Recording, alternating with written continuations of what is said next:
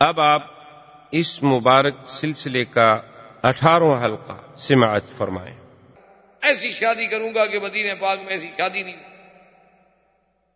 حضرت علی رضی اللہ تعالیٰ فرماتے ہیں کہ میری اونٹیاں بیٹھ بیٹھی ہوئی تھی گھر کے باہر اور حضرت حمزہ رضی اللہ تعالیٰ بھی بیٹھے تھے اور سامنے کچھ بچیاں گانا گا رہی تھیں، شراب پی رہے تھے، شراب ابھی حرام چونکہ ہوا نہیں۔ تھا میں چلا گیا اپنے گھر میں کیونکہ رسیاں وسیاں ڈھونڈوں سامان اٹھانے کے لیے، باندھنے کے لیے، مجھے کافی دیر ہو گئی۔ تو ان مغنیات میں سے، ان بچیوں میں سے، گانے والیوں میں سے کسی نے کہہ دیا کہ سردار جو ہوتے ہیں، وہ تو اونٹنیوں کے کوہان جو ہے نا، ان کو کاٹ کے کباب کھلاتے ہیں۔ اونٹنیوں کے کوہان کا گوشت بڑا نرم ہوتا ہے کباب بنانے کے لیے۔ حضرت حمزہ جی اٹھے، نشے کی حالت میں جا کے دونوں اونٹنے ذبے کر دی دونوں اونٹنے ذبے کر دی اور کہا اونٹنے کوہان کاٹو اور کباب بناؤ، کھلاؤ سب۔ اب جناب وہاں کباب بن رہے حضرت علی آئے، دیکھا تو اونٹنے ذبے ہو گئی ہیں، گوشت جناب کٹا جا رہا ہے اور آگ جلی ہوئی ہے اور سیخیں رکھی جا رہی ہیں اور بیٹھے ہیں۔ انہوں نے حضرت علی کہتے ہیں، میں تو رو پڑا۔ کہ میرے پاس تو کل جائیداد وہی دو اونٹنیاں تھیں۔ کہتے ہیں کہ میں سیدھا حضور صلی اللہ علیہ وسلم کی خدمت میں گیا۔ میں نے کہا، یا رسول اللہ، ما فعل امو کا حمزہ؟ آپ کے چچا حمزہ نے کیا کیا؟ آپ نے کیا کیا؟ میں کہا، چلیں دیکھو تو صحیح حضور. کہتے ہیں میں لے آیا. حضرت میرے ساتھ آ گئے. آگے آئے آپ کباب پک رہے ہیں اور تقسیم ہو رہے ہیں؟ حضرت حمزہ بیٹھے ہوئے ہیں. حضور نے فرمایا کہ، حمزہ، ماذا فعل اس نے سر اٹھا کے دیکھا. کہنے لگا حل انتم الا عبید و آبائی؟ معلوم ہوتا ہے کہ تم میرے باپ کے کو ملازم ہو، نوکر ہو، کیا کہنے آئے کیا بات حضور نے فرمایا، علی، یہ تو ہوش میں نہیں۔ جو اللہ کے نبی کو نہیں پہچان سکتا، تو اس کو پھر اونٹنیوں کی کون سی پہچان تھی؟ یہ بیچارہ تو اپنے ہوش میں نہیں ہے۔ چلو، میں بدلا دوں گا، اس کے بجائے آپ کو دو اونٹنیاں میں دوں گا۔ اب میں چاچے کو کیا کہوں؟ حد چونکہ چاچا بھی تو بڑا ایک عظمت ہے نا باپ کے مقام پر۔ حضور چپ کر کے واپس آ گئے۔ حضرت علی فرماتے ہیں، حضور چلے گئے۔ میں مسجد نبی کے دیوار کے ساتھ ماتھا پکڑ کے یوں بیٹھ گیا۔ گویا کہ میرے آنسو بہ رہے ہیں۔ پمر ربی عثمان رضی اللہ تعالی عنہ تھوڑی دیر گزری کہ حضرت عثمان وہاں سے گزرے۔ پر آنی وکال مادایوب کی خیالی ان نے فرمایا علی کیا بات ہے؟ کیوں رو رہے ہو؟ میں نے ان کو سارا قصہ سنایا کہ حضور نے مہربانی کی ہے۔ بی بی فاطمت زہرا کی شادی پہ راضی ہو گئے۔ اب میرے پاس فقال عثمان، یا علی لا تحزن۔ حضرت عثمان نے فرمایا، علی کیوں غم کرتے ہو؟ دولت عثمان کی ہوگی، شادی علی کی ہوگی۔ تم کیوں غم؟ تمہیں کیا غم ہے؟ میری دولت کس کام آئے؟ میرا سارا گنا میری ساری دولت قربان۔ تو یہ واقعہ جو ہے شادی کا، یہ بھی عین بدر کے بعد۔ اور بی بی رکیا بنت رسول اللہ صلی اللہ علیہ وسلم جو جس کی وجہ سے حضور حضرت عثمان بدر میں نہیں گئے، کیونکہ جب بدر پہ حضور جانے لگے تو بی بی رکیا بیمار تھی۔ حضور نے فرمایا گیا عثمان، تم نہ جاؤ، تم بیوی رقیہ کے ساتھ رہو، تمہاری بیوی بیمار ہے گھر میں اس کو تکلیف ہے، تم ہمارے ساتھ نہ چلو۔ اچھا اس وقت تو غزوہ بدر کا کوئی تصور ہی نہیں تھا نا۔ اس وقت تو کوئی خیال ہی نہیں تھا کہ بدر میں غزوہ ہو جائے گا۔ وہ تو تصور اتنی تھا زیادہ سے زیادہ کہ بھائی یہ قافلہ ابھی سفیان کا جا رہا ہے اور ہم اس کے قافلے کو لوٹیں گے، ان کو پکڑ لیں گے اس لیے کہ وہ ظالم جب ہمیں ہمارے گھر چھین لیے، ہمارے مکان چھین لیے، ہمیں مکے سے باہر نکال دیا، تو ان لوگوں کا تو مال لینا ہمارے لیے جائز ہے۔ یہ تو اللہ کو منظور یہ تھا کہ بھائی نہیں، اب یہ بات جو ہے، چاہے مسلمان حق پہ تھے، صحابہ حق پہ تھے، اللہ کے نبی حق پہ تھے، لیکن میرے رب چاہتے تھے کہ یہ فیصلہ ہو جائے، اب یہ مارکا بن جائے، اب یہ جہاد بن جائے، اب یہ غزوہ بن جائے، اب یہ ذاتی اغراض میں باقی تو بی بی رقیہ کا وفات جو ہے، وہ بھی غزوہ بدر کے بعد ہو گئی اور حضرت عثمان کی پہلی بیوی بی بی رقیہ رضی اللہ تعالیٰ عنہ فوت ہو گئی اور اس کے بعد حضرت عثمان رضی اللہ تعالیٰ عنہ کا یہ وہی مشہور واقعہ ہے کہ حضرت عمر ایک دن سرکار دو جہاں کی خدمت میں آئے اور کہنے لگے کہ رسول اللہ، میرے ساتھ حضرت عثمان نے بڑی زیادتی کی۔ حضرت نے فرمایا، کیا زیادتی؟ اس نے کہا، یا رسول اللہ، حضرت عثمان کی بیوی فوت ہو گئی۔ تو میں نے جا کے خود کہا کہ عثمان، تم میری بیٹی لے لو۔ میری بیٹی گھر میں بیٹھی ہوئی ہے، تو مجھ سے شادی کر لو بی بی افسا سے اس لیے علماء نے لکھا ہے کہ دین میں شرم نہیں۔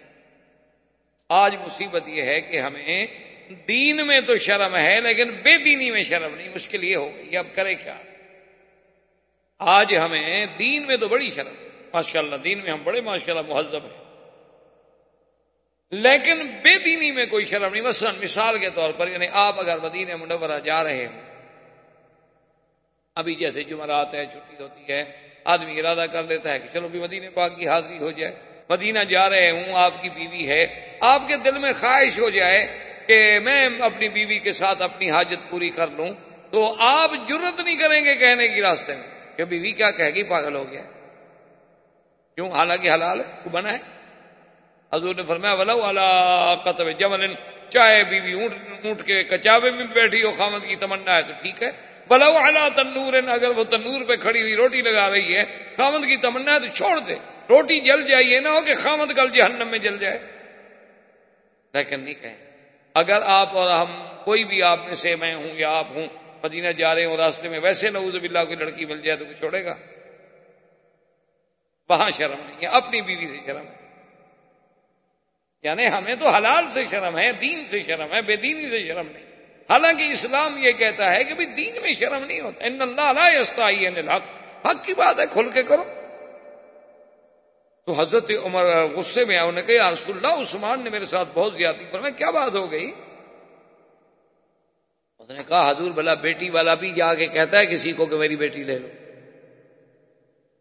لیکن میں نے تو خود جا کے کہا کہ میری بیٹی لے لو۔ عثمان چپ جو ہو گئے، جواب بھی نہیں دیا، نہ ہاں نہ۔ چلو، کہہ دیتے، میں نہیں لیتا۔ خود نہیں کہنا چاہتے تھے، دو دن کے بعد کسی کے ذریعے مجھے پیغام دے دیتے، لیکن یہ میری کتنی بڑی توہین ہے کہ میری بات کا جواب بھی نہ دیا جائے۔ حضور مسکرانے لگے پر میں عمر، غصہ کرنے کی ضرورت نہیں ہے۔ اللہ تیری بیٹی کو وہ شوہر دیں گے جو عثمان سے بہتر۔ اور عثمان کو وہ بیوی دیں گے جو تیری بیٹی سے بہتر ہوگی۔ حضرت حضرت عمر کہتے ہیں، مجھے سمجھ کچھ نہیں۔ میں نے حضور کے سامنے ادب سے چپ تو کر دیا۔ کہ اب حضور کی بات ہے، کون آگے بات کرے؟ لیکن سمجھ نہ آیا، آپ نے فرمایا، عمر، اللہ تیری بیٹی کو وہ شوہر دے گا جو عثمان سے بہتر ہوگا، اور عثمان کو وہ بیوی دے گا جو تیری بیٹی سے بہتر ہوگی۔ کہتے مجھے سمجھ نہ آیا۔ پلما رسول اللہ۔ فرماتے ہیں کہ پھر جب حضور نے میری بیٹی کا رشتہ مانگ لیا بی بی افسا سے خود شادی کر لی، اب مجھے سمجھ آیا کہ تیری بیٹی کو وہ شوہر ملے گا جو عثمان سے افضل ہے۔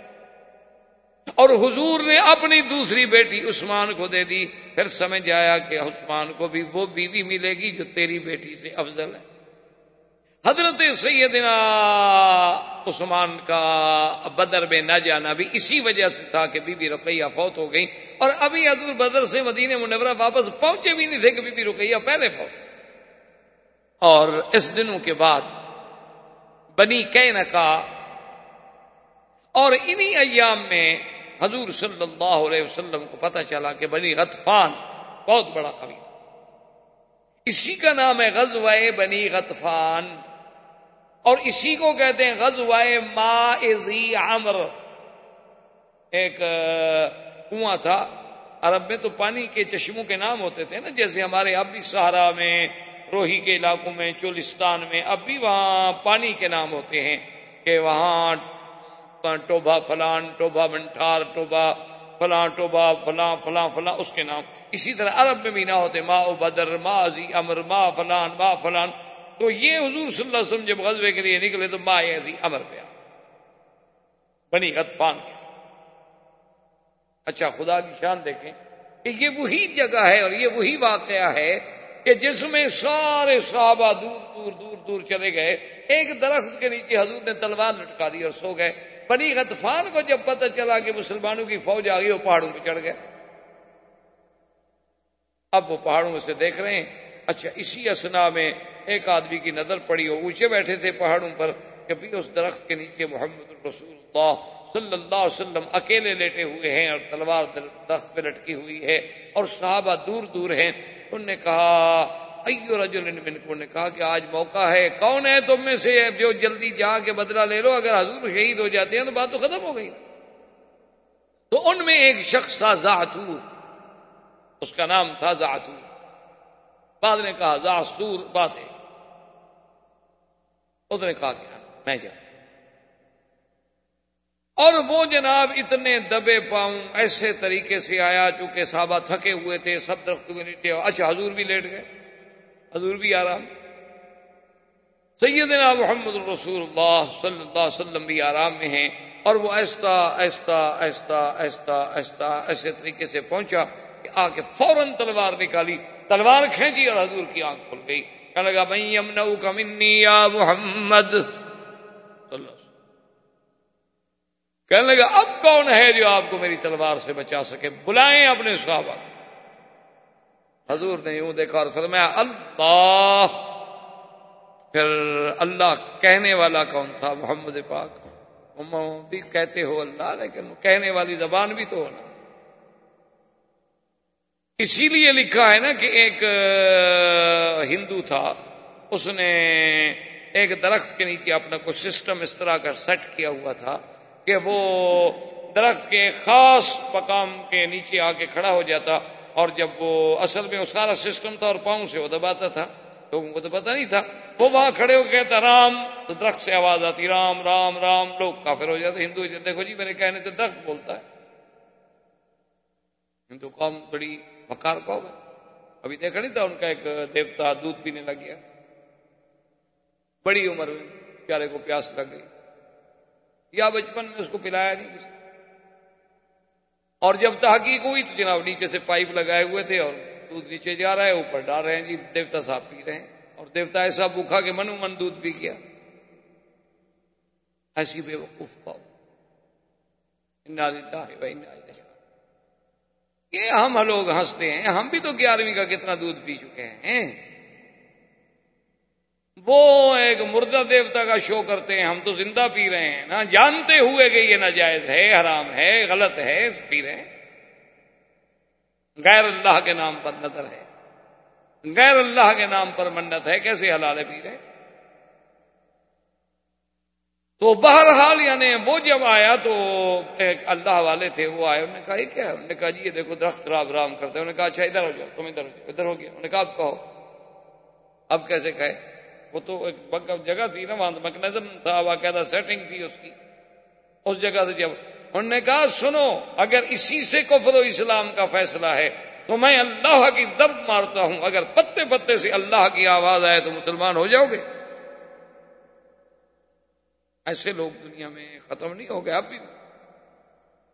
اللہ کی رحمت سے ایسے لوگ، اگر اللہ والے اور صحیح معنی میں اولیاء، اللہ صلحہ صالحین نہ ہوں اور سب میرے جیسے ہو جائیں پھر یہ دنیا ظاہر قائم ہی نہیں رہ سکتی۔ کیونکہ حضور نے فرمایا کہ یہ فنا تب ہوگی حتہ لا يقال فی الارض اللہ اللہ، جب کوئی اللہ والا نہیں رہے گا پھر دنیا فنا۔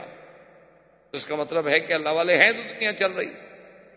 حضور نے فرمایا اللہ، اس کے ہاتھ سے کانپا تلوار تلوار گر گئی، خود بھی گر گیا۔ حضور اٹھے، حضور پاک نے تلوار پکڑ لی۔ حضور نے فرمایا میں یمنعو کا منی، اب بتاؤ تمہیں کون بچائے گا میری تلوار سے؟ اس نے کہا، یا رسول اللہ، مجھے تو اب کوئی بھی نہیں بچا سکتا۔ آپ اپنے خلق احسان سے احسان کر دیں تو الگ بات ہے، ورنہ میں کوئی اب رعایت کا مستحق ہوں۔ اور میں اچھا جاؤ دوڑ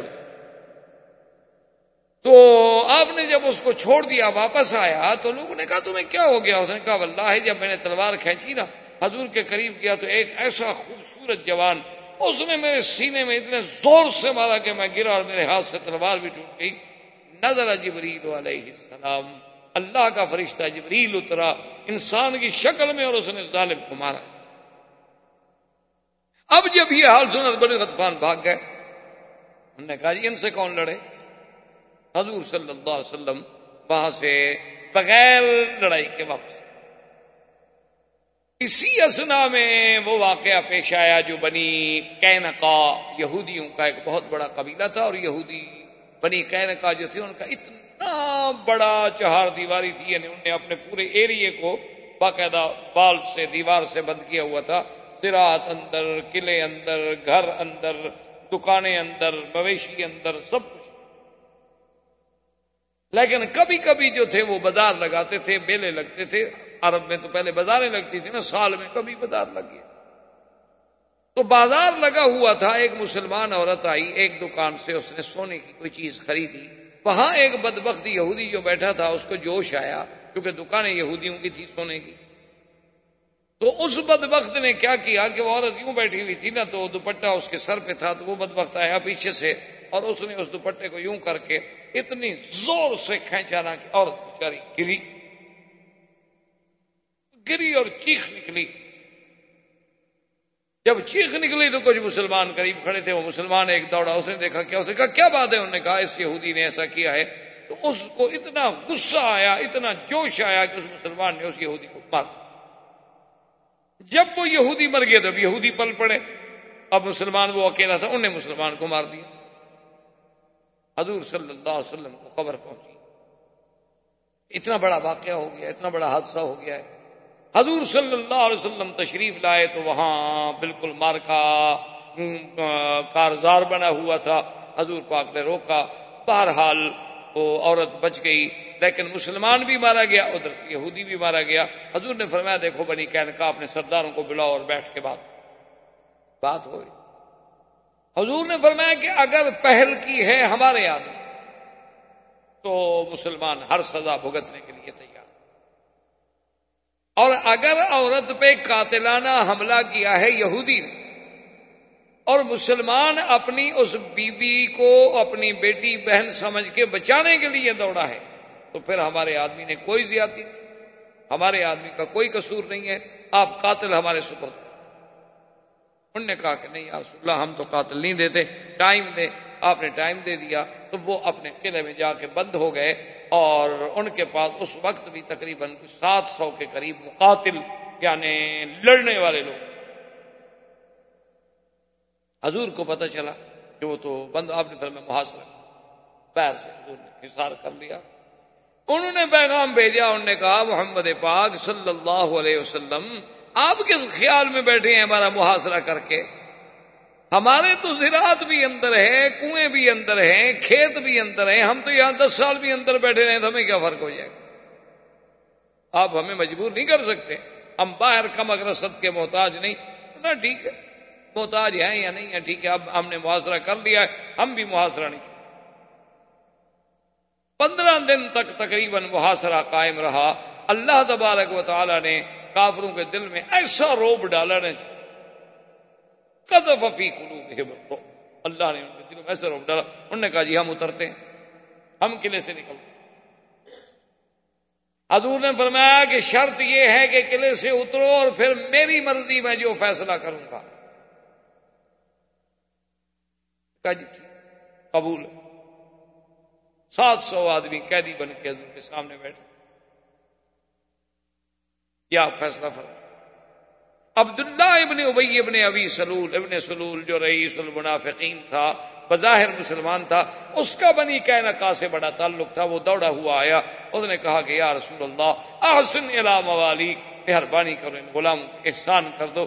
جب وہ سات سو کے سات سو نوجوان قیدی بن کے خود بیٹھے ہیں آپ کے آگے، مہربانی کریں ان کو چھوڑ دیں، آپ نے فرمایا۔ ہم ان کو نہیں چھوڑ اس نے حتیٰ کہ حضور کا کپڑا مبارک پکڑ لیا۔ اس نے کہا، حضور، میں تو آپ کے در پہ پڑا ہوں اور آپ کا یہ کپڑا دامن پکڑ لیا ہے، میں تو نہیں چھوڑوں گا۔ مہربانی کریں ان کو چھوڑیں۔ میرا تو کچھ بھی نہیں بچتا، میرے حلیف ہیں۔ حضور نے فرمایا، عبداللہ نہیں۔ اس نے کہا کہ یار میں میں میں پھر دروازے سے نہیں ہٹوں گا، یا تو مجھے مار دیں۔ ایک آدمی کے بجائے سات سو آدمی قتل کر دیا گیا۔ انہوں نے فرمایا، حضور نے فرمایا، غداری انہوں نے کی ہے، مسلمانوں نے کوئی نقض یاد کیا ہے۔ ان کا تو ہمارا معاہدہ تھا۔ کیا میں ایک دوسرے کے خلاف کوئی لڑائی نہیں۔ لیکن جب اس نے مجبور کر دیا، حضور نے فرمایا کہ اچھا تمہاری وجہ سے ہم نے چھوڑ دیا، لے جاؤ۔ لیکن بنی کہنا کا گھبرا گئے اور ایسا ایسا انہوں نے بھی خیبر کی طرف نکلنا شروع کیا۔ اور ادھر قریش مکہ نے سوچا کہ اب ہمارے پاس کوئی حل نہیں ہے، ہمارا تو کوئی قافلہ نہیں جا سکتا تجارت کا، نہ شام، نہ یمن۔ یمن تو چلو ہم جا سکتے ہیں، لیکن شام سے یمن ہم کیسے جائیں؟ تو انہوں نے اپنا ایک اور راستہ اختیار کیا کہ شام سے ہم داخل ہو جائیں عراق۔ عراق سے ہم جائیں شام یمن۔ اور یمن سے پھر ہم سیدھا آ جائیں مکہ، لیکن وہ راستہ بہت لمبا تھا۔ اس راستے سے قافلے لے جانے کے اخراجات بہت بڑے تھے۔ ابو سفیان نے خیر قافلہ جمع کیا کہ بھئی اب تجارت تو کریں اور پیسے نہیں ہوں گے تو کیا کریں گے؟ تو ایک لاکھ درہم کی تو صرف اس میں چاندی تھی۔ اس قافلے میں۔ اور اتنی خفیہ طریقے سے قافلے کو انہوں نے روانہ کیا اور چلایا کہ کسی کو خبر نہ چلے۔ اللہ کی شان ہے کہ ایک آدمی تھے، نعیم ابن مسعود اور ایک تھے، سلیم۔ یہ کٹھے بیٹھے ہوئے تھے اور شراب پی رہے تھے۔ شراب پیتے پیتے نعیم ابن مسعود جو نشے میں آیا تو اس نے کہا، بھائی بتایا تمہیں بارہ تو قافلہ اب جا رہا ہے اور قافلہ ایسا اور سلیم نے اور کھولا اور کھولا۔ وہ کھلتا کیا شرابی آدمی؟ سارے معلومات ہو گئے، اس نے مسلمانوں کو خبر کر دی کہ قافلہ بھی سفیان کا ہے۔ حضور نے حکم دیا کہ قافلے کو پکڑو۔ ابو سفیان کو پتا چلا کہ مدینے کے فوجیں لے کے حضور صلی اللہ علیہ وسلم خود چل پڑے ہیں، تو وہ قافلہ چھوڑ کے بھاگ گیا۔ سامان سارا چھوڑ کے بھاگ گیا۔ اس کے بعد اس نے مکے میں بیٹھ کے اب فیصلہ کیا کہ بھائی اب ہمارے پاس کوئی حل نہیں، نہ ہمارا راستہ محفوظ ہے نہ ہماری تجارت محفوظ ہے، نہ اب تو ہم پھر زندہ نہیں رہ سکتے۔ اب یہ ہے کہ ساری قوت کو جمع کرو اور ایک ہی دفعہ مسلمانوں سے ٹکرا جاؤ۔ تو اس نے احابیش بنو غطفان، تمام قبائل کو اکٹھا کیا، کہا، چندہ کرو، ہم اس مسلمانوں پہ حملہ کریں۔ اب جنگ عہد کے اسباب پیدا ہونے شروع ہوئے۔ زندگی باقی، انشاءاللہ تو بات باقی۔ باخر دعوانا الحمد للہ رب العالمین۔ برادران اسلام واجب الحترام بزرگوں، دوستوں، بھائیوں، عزیز نوجوانوں، دروس سیرت طیبہ کا سلسلہ اللہ تبارک و تعالی کی توفیق اور عنایت سے حضور صلی اللہ علیہ وسلم کے زمانہ ولادت سے ہم غزوہ بدر اور غزوہ بدر کے بعد جو واقعات پیش آئے، وہاں تک اپنے دروس کا سلسلہ پہنچا سکے۔ تو غزوہ بدر کی کامیابی کے بعد کفار مکہ پہ اتنی بڑی ضرب پڑی کہ ان کے ستر آدمی مارے گئے، ستر قید ہو گئے۔ اور اس دور میں تو یہ عدد جو ہیں، یہ بہت بڑے عدد سمجھے جاتے تھے۔ یہ تو اب ہے نا کہ چلو جی لاکھوں بندے مر گئے۔ اس دور میں تو یہ برابر کی لڑائیاں ہوتی تھیں، تلوار کی، تیر کی، اور اس کے بعد نیزے کی، باقاعدہ برابر میں مبارزت۔ اور بڑے سے بڑا یعنی یہ تو اس دور میں بہت بڑی فوج سمجھی جاتی تھی کہ مکے والے ایک ہزار آدمی لے کر مقابلے پہ آ جائیں۔ تو اگر ایک ہزار آدمی تین سو تیرہ کے مقابلے پہ اس بری طرح شکست کھائے کہ ستر سردار اس کے مارے جائیں اور ستر جو ہے قید ہو جائیں، تو یہ ان کے لیے کوئی معمولی بات اس لیے پورے کفار جو تھے، ان کا خون کھول گیا۔ اور مکے میں ہر طرف، ہر گھر میں ماتم۔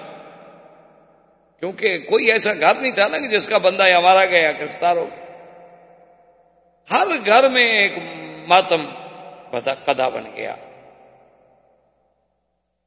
ابو سفیان سردار بنا۔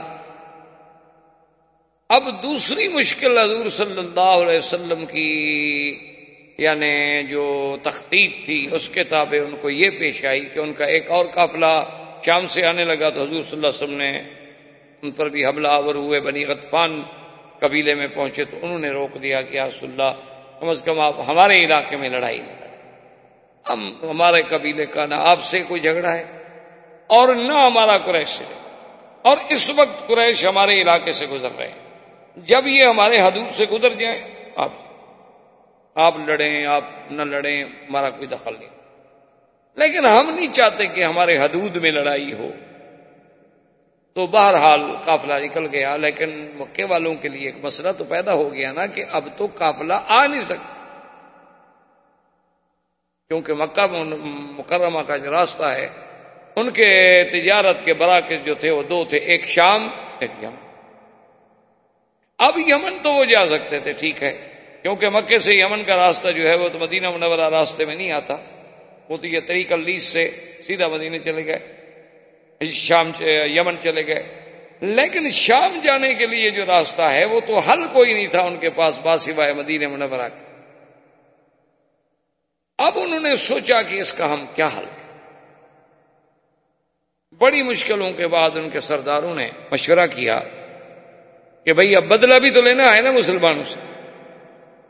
وہ تو نہیں بھولتے تھے، قبائل کے لوگ تھے، وہ تو اپنا خون نہیں بھولتے تھے۔ انہوں نے کہا کہ اب ہم یہ کرتے ہیں کہ اپنی تجارتی قافلے جو ہیں، ہم بجائے اس کے کہ شام سے مدینہ منورہ آئیں، یوں نہ کریں، بلکہ ہم شام سے براستہ عراق عراق کا راستہ لے کر اوپر اوپر سے پھر یعنی بالکل مدینہ منورہ سے کافی دور جو ہے، پھر نیچے اترے کیونکہ یہ نجد کا علاقہ جو کہلاتا ہے، جو آپ بھی جانتے ہیں کہ یہ حجاز ہے اور پھر نجد ہے۔ یہ نجد کا علاقہ صرف یہ نہیں کہ ریاض کو نجد کہتے ہیں، بلکہ یہ نجد العراق، پورے عراق تک جو ہے وہ نجد۔ اصل میں کیا مانا نجد کا مانا ہے اونچا یعنی یہ اونچائی والا علاقہ۔ اور ادھر جو ہے تہامہ اور حجاز، یہ اس کے مقابلے پہ نیچے والا علاقہ ہے۔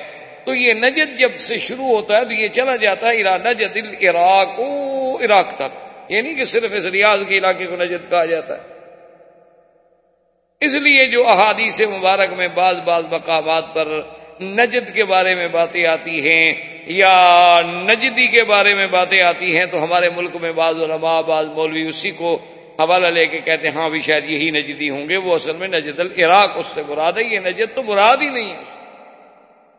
اس نجد کا تو کوئی نام ہی نہیں تھا۔ یہ تو زیادہ سے زیادہ آپ یوں کہہ سکتے ہیں کہ ایک سو سال سے متعارف ہوا۔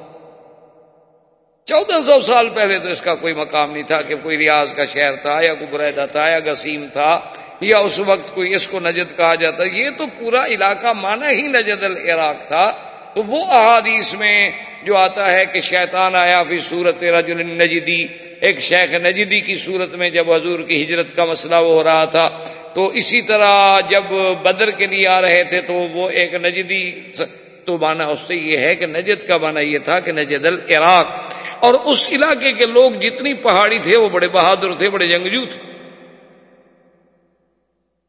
اسی لیے تاریخ آپ اٹھا کے دیکھ لیں کہ بغداد کو کبھی کسی نے فتح نہیں کیا۔ یہ کبھی نہیں ہوا کہ بغداد فتح ہوا ہو۔ تاریخ موجود ہے دنیا میں۔ اور یہ بھی بڑی عجیب سی بات ہے کہ یہ علاقہ جتنا ہے یعنی نجد کا، بغداد کا، کوفے کا، یہ ویسے بھی ایک فطری طور پر ایسی قوم ہے کہ جسے آپ کہہ سکتے ہیں عربوں میں ایک مسل ہے کہ الکوفی لا یوفی۔ کہ اگر کوفے کا آدمی ہے تو سمجھو وفا نہیں کرے گا۔ یہ ان کی ایک پرانی تاریخ میں عادت۔ اچھا محدثین تو یہ کہتے ہیں کہ دا حد تک من اہل الکوفت ہے کہ اگر کوئی کوفے کا آدمی تمہیں کوئی حدیثیں بیان کرے تو نڑنوے کو تو سمجھ لینا نا کہ غلط ہے۔ اور باقی جو ایک بچے تو اس میں بھی ذرا خیال رکھنا ہو سکتا ہے کہ وہ بھی صحیح نہ ہو۔ یعنی محدثین کے ہاں یہ ضرب المسل ہے۔ اسی لیے حضور نے عراق کے لیے کبھی دعا نہیں کی۔ اللہ مبارک لنا فی یمننا۔ اللہ مبارک لنا فی شامنا۔ ایک صحابی کھڑے ہو گئے، اس نے کہا، حضور، وہ فی عراق نا عراق کے لیے بھی دعا مانگے تو آپ نے اللہ مبارک لنا فی یمننا اللہ مبارک لنا فی شامنا۔ اس نے کہا، حضور بھی مہربانی کریں، وہ نجد العراق کے لیے تو دعا مانگے فی ہا میرتنا و میرت اہلنا۔ ہمارے لیے تو وہاں سے کافی چیزیں آتی ہیں، کھانے کی، پینے کی، ہمیں بڑی تکلیف ہوگی، اگر وہاں قحط ہو گیا تو آپ اس کے لیے بھی دعا کریں۔ تو آپ نے فرمایا من ہا ہونا تطلع الفتن منہا ہونا تطلع الفتن۔ آپ نے فرمایا یہ تو وہ جگہ ہے جہاں سے فتنے نکلیں۔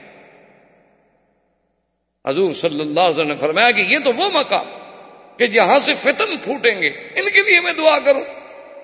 تو اسی طرح یاد رکھیں کہ جو حدیث مبارک میں آتا ہے کہ حضور پاک نے سرکار دو جہاں نے فرمایا کہ ستفتر کو امتی اللہ سلاسن و سب این فرقت کلحم فنار علامہ انا علیہ واصحابی او کما قال رسول اللہ صلی اللہ علیہ وسلم، حضور نے فرمایا کہ میری امت جو ہے وہ تہتر فرقوں میں بٹ جائے گی اور وہ تہتر فرقے جو ہیں، ان میں سے سب کے سب جہنمی ہوں گے، صرف ایک فرقہ جنتی ہوگا۔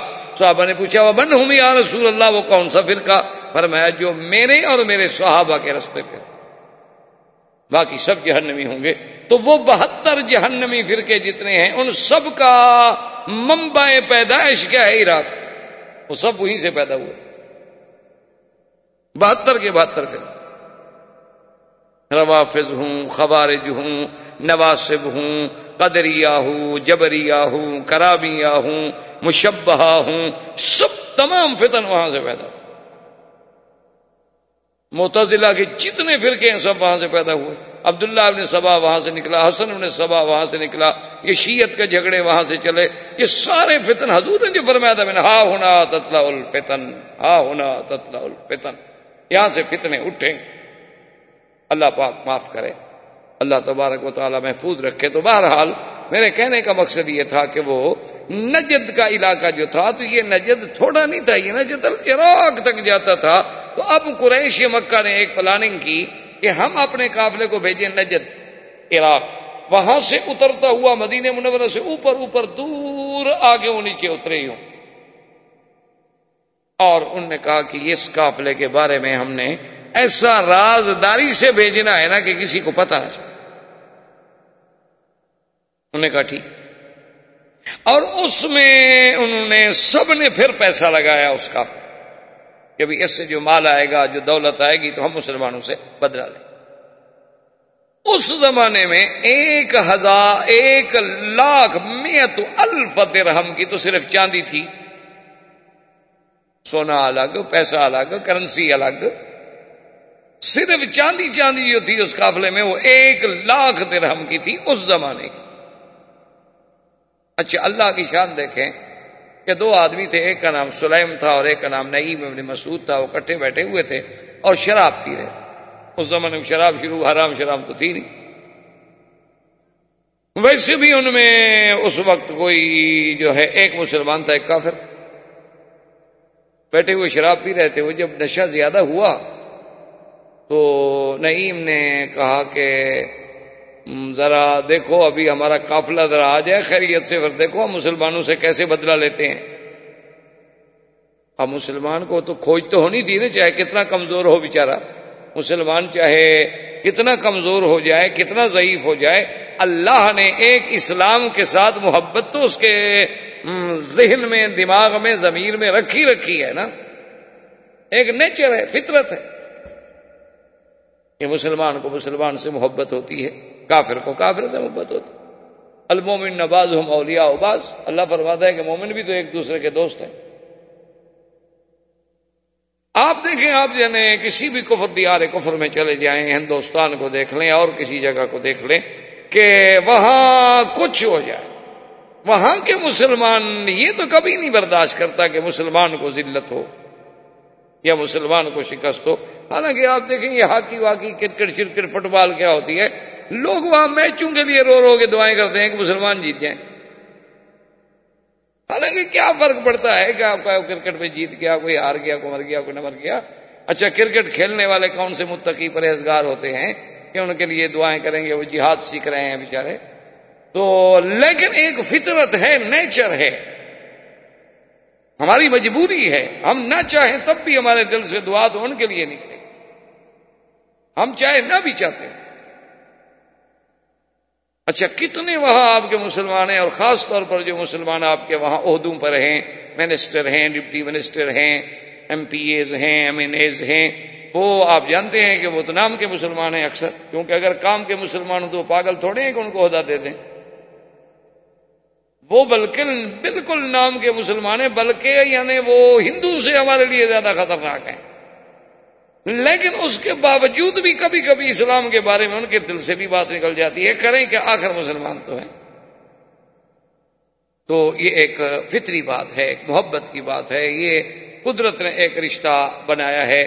میں، میرے خیال میں امریکہ میں ایک جگہ بیٹھا تھا۔ کسی پلازے میں کوئی شاپنگ واپنگ لے گئے۔ ایک نوجوان بچی، بالکل میرے خیال میں بیس سال کی لڑکی ہوگی۔ دور سے بیچاری دوڑتی آئی، وہ پتہ نہیں اس کو وہ ایکسیلیٹر نہیں ملا، وہ سیڑھیاں پھلانگ کے بیچاری بھاگتے بھاگتے آئی اور السلام علیکم السلام علیکم، میں نے کہا، کیا ہو گیا؟ انا مسلم انا مسلم. کیا ہو گیا تمہیں؟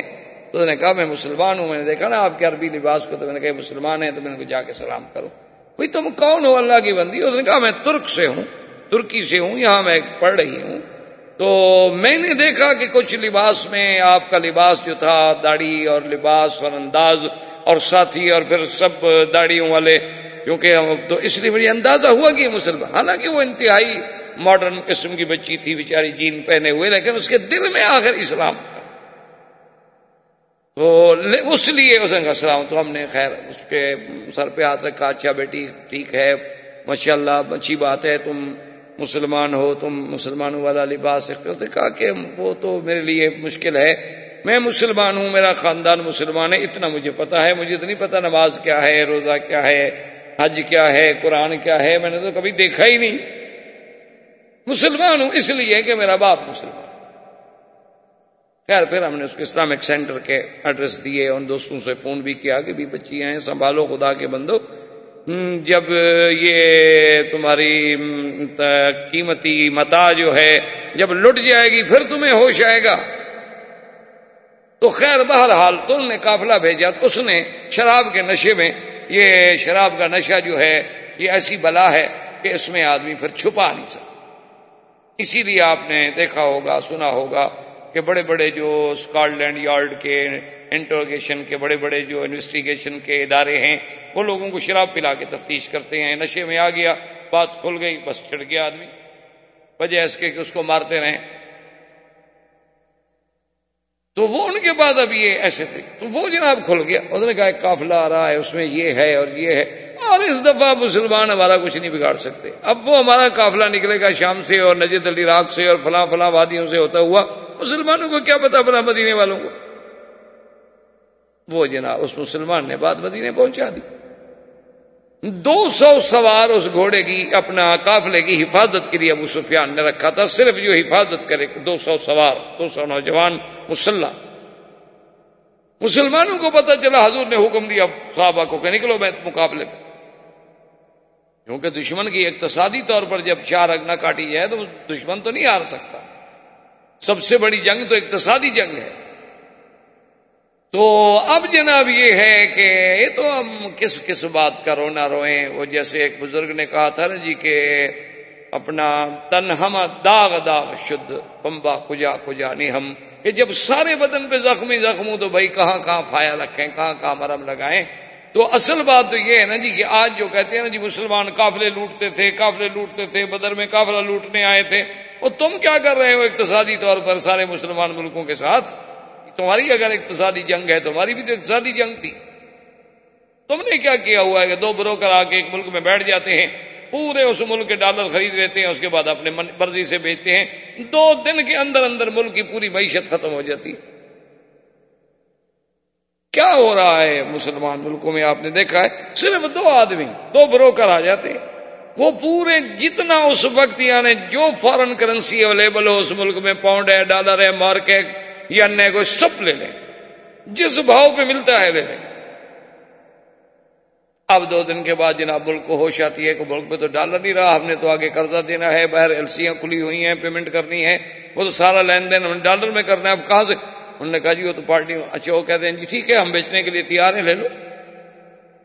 چالیس پہ خریدا تھا، پینسٹھ پہ بیچ رہے ہیں۔ دھڑام سے ملک جو ہے جناب ختم۔ کبھی اسٹاک ایکسچینج بیٹھ گیا، کبھی اسٹاک مارکیٹ بیٹھ گئی، کبھی یہ بیٹھ گیا، کبھی وہ بیٹھ گیا۔ کیونکہ مسلمان تو ماشاء اللہ اللہ ان کو پیسے دے دے، پھر یہ تو ایک ہی بات سوچتا ہے نا کہ کار بھی نہیں ہو، بیوی بھی نہیں ہو، بس۔ یہ دو ماڈل تبدیل ہونے ضروری ہیں اگر پیسے ہوں۔ یہ جو شریف ہیں ایک والے، ان کے پلے کچھ نہیں۔ ان کو پیسے دے دیں، آپ دیکھیں کل کیا کرتے ہیں۔ میں نے اپنے نوے نوے سال کے دوست دیکھے ہیں جن کو پیسے ملے، جناب تو دوسرے دن شادی کر۔ یہ جن کی تنخواہ میں گزارا ہے، پورا سورا مکان کا کرایہ، کھانا پینا، اس کے بعد کو پانچ سو ہزار ریال بچ گیا۔ وہ بےچارا کیا شادی کا سوچے گا؟ اس کو تو پہلی بیگم ڈراتی ہے خواب میں۔ تو اگر اسے آپ دولت دے دیں تو پھر دیکھیں کہ جناب وہ کتنی دولتیاں مارتا ہے۔ دولت کے ساتھ دولتیاں تو پھر کھلتی ہیں نا۔ یہ تو اس کا اثر ہے۔ تو اب جناب جب قافلہ نکلا، مسلمان جب پہنچے، اللہ نے ایسا روپ ڈالا نا جی کہ وہ قافلے کا قافلہ چھوڑ کے بھاگ گئے، قافلہ، اپنا سامان چھوڑ کے بھاگ اسی اسنا میں سو کے کہ نقا میں، بنی کہ نقا کی سوکھ تھی جس میں منڈی لگتی تھی مدینہ منورہ میں۔ ایک یہودی بدبخت نے، ایک مسلمان لڑکی کے گلے میں کپڑا ڈال کے اس کو خنق کرنے کی کوشش کی۔ وہ بیچاری بچ تو گئی لیکن بے ہوش ہو کے گر گئی۔ اس پہ لڑائی شروع ہو گئی اور ایک مسلمان نے اٹھ کے اس یہودی کو مار دیا۔ اب یہودی ان کے چونکہ زیادہ طاقت تھی، ان کا گھر کبھی قریب تھا، ان کے بندو نے آ کے مسلمانوں کو مار دیا۔ ایک نیا مسئلہ پیدا ہو۔ یہ سارے اسباب تھے۔ ادھر ابو جہل کی قتل، کفار کی موت اور پھر بنو نذیر اور بنی کینکا یہودیوں کی ذلت جو مدینے میں رہنے والے تھے، یہ سارے اسباب بنے کہ اب سارے کافر مل کے ایک مستقل حملے کی تیاریاں کر کے تیار ہوئے کہ بھائی اب حل کوئی نہیں ہے۔ اب مسلمانوں کے ساتھ اپنی پوری قوت کو ٹکرا دو۔ ابو سفیان دوڑا، بنو غطفان کے پاس گیا، احابیش کے پاس گیا، قبائل کے پاس گیا، بنو ثقیف کے پاس گیا، بنو حزیل کے پاس گیا۔ تمام قبائل کو جا کے تقریریں کر کر کے اس نے ابھارا کہ بھائی مسلمان تو ہمارے لیے ایک مسئلہ بن گئے ہیں۔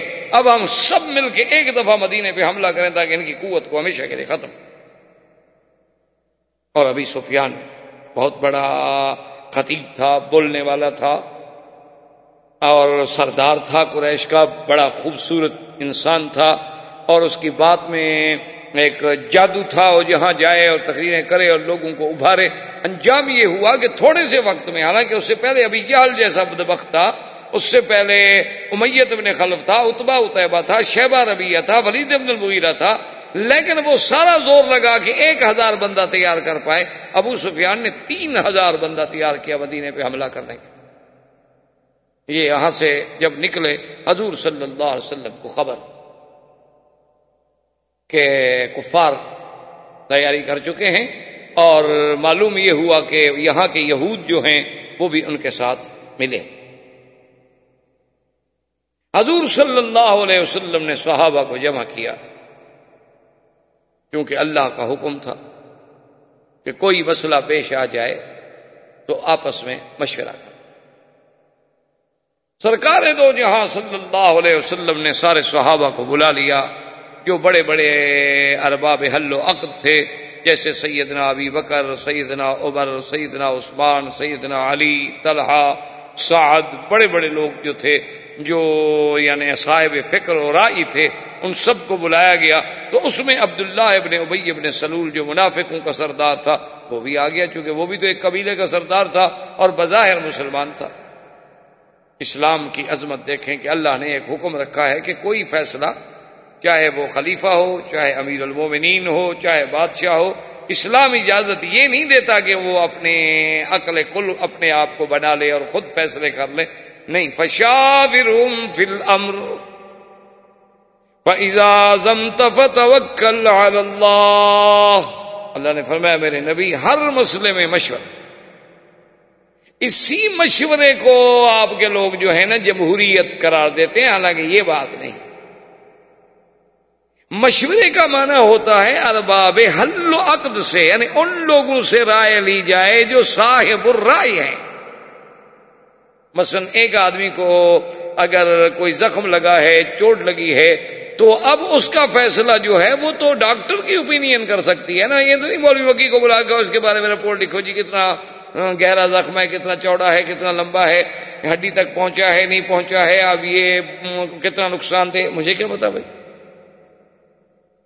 مانا یہ ہوتا ہے کہ ہر صاحب رائی سے رائی لی جائے، جو اس موضوع پہ ایک اتھارٹی ہے، اس سے پوچھا جائے۔ حضور صلی اللہ علیہ وسلم نے فرمایا کہ بھی اس میں تو کوئی شک نہیں نا کہ کافر آ رہے ہیں چل پڑے ہیں، مکے سے وہ نکل پڑے ہیں، اب وہ کوئی سیر کرنے تو نہیں آ رہے ہیں نا۔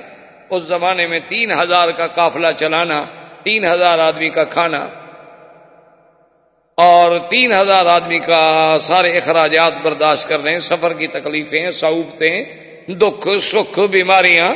پھر ان کے پیچھے جو گھر والے لوگ ہیں، ان کے اخراجات، خرچے کون دے گا؟ جو لوگ تمہارے لیے جنگ پہ نکل رہے ہیں۔ تو حضور نے فرمایا کہ اب مشورہ ہمیں یہ کرنا ہے کہ کیا ہم مدینہ منورہ کے اندر شہر میں داخل ہو کر لڑیں؟ یا ہم مدینہ منورہ سے باہر نکل کر ان کا راستہ روکیں۔ حضور پاک نے ایک رائے طلب صحابہ نے پوچھا ہے رسول اللہ وسلم، آپ کی رائے مبارک کیا ہے؟ حضور نے فرمایا، میری رائے تو یہ ہے کہ ہم مدینے سے نہ نکلیں۔ تم نے کہا کہ اس کی وجہ حضور نے فرمایا، انی رائے تو رویا ہاں، میں نے خواب دیکھا ہے۔ اور خواب میں میں نے یہ دیکھا ہے کہ بقرن تزبہ کہ ایک گائے ذبح ہو رہی۔ اور میں نے خواب میں یہ بھی دیکھا ہے کہ میری جو تلوار ہے نا، اس کے منہ پہ دندانے پڑ گئے ہیں یعنی اب اس میں کٹ لگ گئے ہیں، وہ صحیح نہیں۔ جیسے چاقو میں دندے پڑے نہیں وہ کام نہیں کرتا۔ تیزی ختم ہو جاتی اور تیسرا میں نے یہ دیکھا ہے کہ پھر میں ایک محفوظ قلعے میں داخل ہو گیا ہوں۔ یہ میں نے خواب دیکھا ہے اور نبی کا خواب جو ہے وہ تو واہی ہوتا۔ کیونکہ اللہ کے نبی کا خواب یاد رکھیں، کبھی غلط نہیں۔ ہر بندے کا خواب غلط ہو سکتا ہے۔ ہر بندے کے خواب کی بعض اوقات تعبیر اس کے بالکل الٹ بھی ہو سکتی یعنی آپ نے دیکھا کچھ تھا اور ہوا اس کے بالکل برعکس۔ لیکن اللہ کے نبیوں کے خواب کبھی جھوٹے نہیں ہو سکتے۔ اللہ کے نبی معصوم ہوتے ہیں اور ان پہ شیطان کا حملہ نہیں ہوتا۔ ان کے خواب جو جب بھی ہوں گے اللہ کی طرف سے ہوں گے، جب رحمان کی طرف سے ہوں گے تو سچے ہوں۔ سیدھی سی۔ حضور نے فرمایا، میں نے، انہوں نے کہا، وما اول تو یا رسول اللہ سرسو انہوں نے کہا، حضور، پھر آپ نے اس خواب کی تعبیر کیا فرمائی ہے؟ کیا خیال ہے آپ کا؟ حضور نے فرمایا کہ میں نے تعبیر یہ سمجھی ہے کہ بقرن تزباہ اس کا معنی یہ ہے کہ میرے ساتھی شہید ہوں گے کیونکہ گائے ایک حلال جانور ہے۔ حلال جانور جب ذبح کیا جا رہا ہے تو اشارہ ہے کہ ہمارے ساتھی ذبح انہوں نے کہا، حضور جو تلوار میں آپ نے دیکھا کہ آپ کی تلوار کی دھار جو تھی، اس میں دندانے پڑ گئے، سلم آ گئے۔ تو اس سے آپ نے کیا مراد دیا میں اس سے معلوم ہوتا ہے کہ ہمارے میرا کوئی خاندان کا، کوئی قریب میرے کو اہل بیت کا آدمی بھی شہید ہوگا۔ جس کی وجہ سے گویا میری تلوار جو ہے ناکارا ہو گئی۔ تو انہوں نے کہا کہ حضور، آپ نے یہ بھی تو دیکھا کہ ایک بند قلعے میں، محفوظ قلعے میں پھر آپ داخل ہو گئے۔ تو انہوں نے فرمایا، اس سے مراد مدینہ منورہ ہے۔ تو اس لیے حضور کی رائے مبارک یہ تھی کہ ہم مدینہ منورہ کے اندر رہیں۔ اور پھر مدینہ منورہ کے اندر ہمارے پاس پانی ہے، چشمے ہیں، کنویں ہیں، باغ ہیں، کھجوروں کے درخت ہیں۔ تو اور وہ تو مکہ سے آگے بیٹھے ہوئے ہیں، پانچ سو میل دور۔ کب تک وہ بیٹھے رہیں گے محاصرہ کر کے؟ کب تک وہ اپنی پیچھے سے کمک منگوائیں گے ان کو جناب روٹی پہنچانے کے لیے چار سو میل سے آئے گا ایک قافلہ؟ گندم ختم ہو گئی، آٹا ختم ہو گیا، کھجور ختم ہو گئی، تو چار سو میل سے آئے گی۔ تو اس لیے میرا خیال یہ ہے کہ لیکن اصل بات یہ تھی کہ یاد رکھیں سب سے پہلی بات تو تقدیر کا فیصلہ ہے کہ جو اللہ فیصلہ کر چکا اس کو کون روک سکتا اسباب یہ تھے کہ بعض صحابہ جو بدر میں شریک نہ ہو سکے اور بدر کے بارے میں جب اللہ نے قرآن اتارا اور حضور نے ان کی شان بیان کی تو صحابہ میں وہ تڑپ پھرائے کہ بھائی ہائے پہلا غزوہ تھا اور اتنی شان والا غزوہ اور ہم لوگ اس میں شریک نہ ہو سکے۔ تو حضرت انس ابن نظر کھڑے ہوئے، انہوں نے کہا کہ یا رسول اللہ، میں غزوہ بدر میں بھی شریک نہیں ہو سکا۔ خدا کی قسم ہے کہ اگر اللہ نے مجھے کوئی موقع دیا نا کافروں کے ساتھ لڑنے کا، تو پھر میں دکھاؤں گا کہ لڑائی کیسے ہو۔ حضور نے سن اچھا وہ عبداللہ ابن ابئی ابن سلول، جو کافر، منافقوں کا سردار تھا اس کی بھی رائے یہ تھی کہ ہمیں مدینہ منورہ سے باہر نہیں جانا چاہیے۔ رائے اس کی بھی یہی تھی۔ اچھا وہ تو اس کی رائے تو واضح بات ہے، بزدلی پہ مبنی تھی۔ وہ تو بزدل تھا کہ باہر جا کیوں لڑے جو شہر میں ہے نا کسی کو کیا پتا ہم لڑ رہے ہیں کہ نہیں لڑ رہے شہر میں بیٹھے ہوئے ہیں۔ جی ٹھیک ہے جی ہم بھی لڑ رہے ہیں نا۔ بیٹھے ہوئے تھے اپنے گھر میں ہیں۔ تو اس کی رائے اپنی تھی، لیکن صحابہ کا جوش، خروش دیکھنے کے بعد اپنا حضور پاک چپ کر کے اٹھے اور اپنے گھر تشریف گھر سے جب حضور واپس آئے تو آپ نے وہ زرا جو پہنی جاتی تھی نا، تیر سے بچنے کے لیے لوہے کی زرا بنی ہوتی تھی، آپ نے ایک زرا نیچے پہنی، ایک زرا اس کے اوپر پہنی اور سر پہ آپ نے لوہے کا وہ خود پہنا، جسے لوہے کی ٹوپیاں ہوتی ہیں۔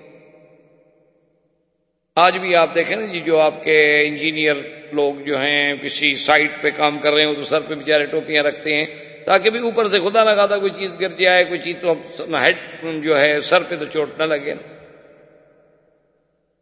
اب سب صحابہ گھبرا گئے۔ انہوں نے کہا بھی حضور تو جنگ کے لیے تیار ہو کے آ گئے، لیکن معلوم یہی ہوتا ہے کہ ہم نے جو بار بار کہا نا کہ باہر لڑے باہر لڑے باہر لڑے اس کا مطلب ہے کہ ہم نے مجبور کیا ہے حضور کو، حضور کی ذاتی رائے نہیں ہے۔ کہیں ایسا نہ ہو، اس وجہ سے کوئی اللہ کی ناراضگی ہم پر آ جائے۔ تو انہوں نے کہا کہ یا رسول اللہ، اکرہتا اکرہنا کا الخروج۔ ہی کہ ہم نے آپ کو مجبور کیا ہے نکلنے پر، ورنہ ہم جانتے ہیں کہ آپ کی طبیعت نہیں ہے۔ پل امر معاشیت اب بھی معاملہ آپ کے ہاتھ میں ہے، ہم بھی باہر تو نہیں گئے نا، ابھی تک تو ہم اپنے گھر میں بیٹھے ہیں۔ اس لیے اگر آپ چاہتے ہیں کہ ہم باہر جا کے نہ لڑیں، تو ٹھیک ہے۔ حضور نے فرمایا مایم بغیر نبی اللہ کے نبی کی یہ شان نہیں ہوتی کہ وہ جب جنگ کے لیے ایک دفعہ تیاری کر لے اور لباس پہن لے اور اس کے بعد پھر شک کرے اور تردد کرے، اب چلو بس جو اللہ کو منظور ہے وہی ہو۔ اور اللہ بھی تو فیصلہ فرما چکے تھے نا کہ امتحان تو ہونا ہے۔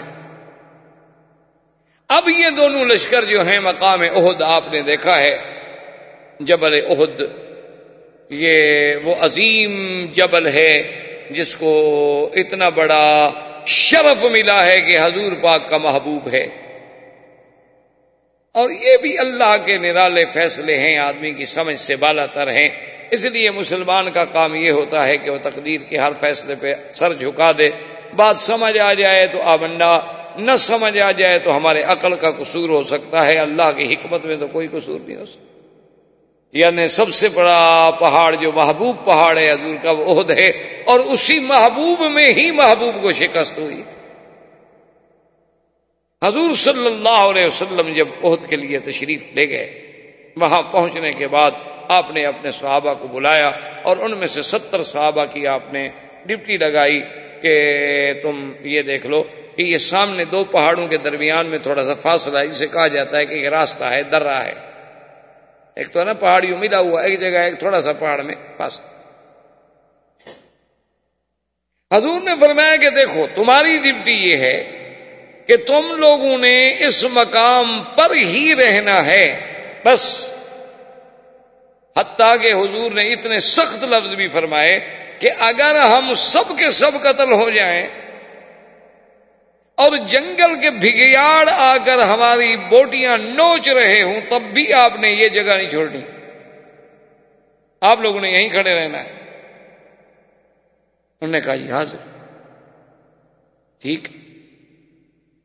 اسی طرح پھر صحابہ میں رضوان اللہ علیہ اجمعین میں کچھ میں سرا کچھ میں منا اور کچھ کی درے پہ ڈپٹی لگی۔ ابو سفیان بھی آ گیا اور ابو سفیان پورے قافلے کی قیادت کر رہا تھا اور جنگ کی قیادت جو تھی وہ خالد ابن الولید کر رہے تھے۔ خالد ولید ابھی مسلمان نہیں ہوئے تھے۔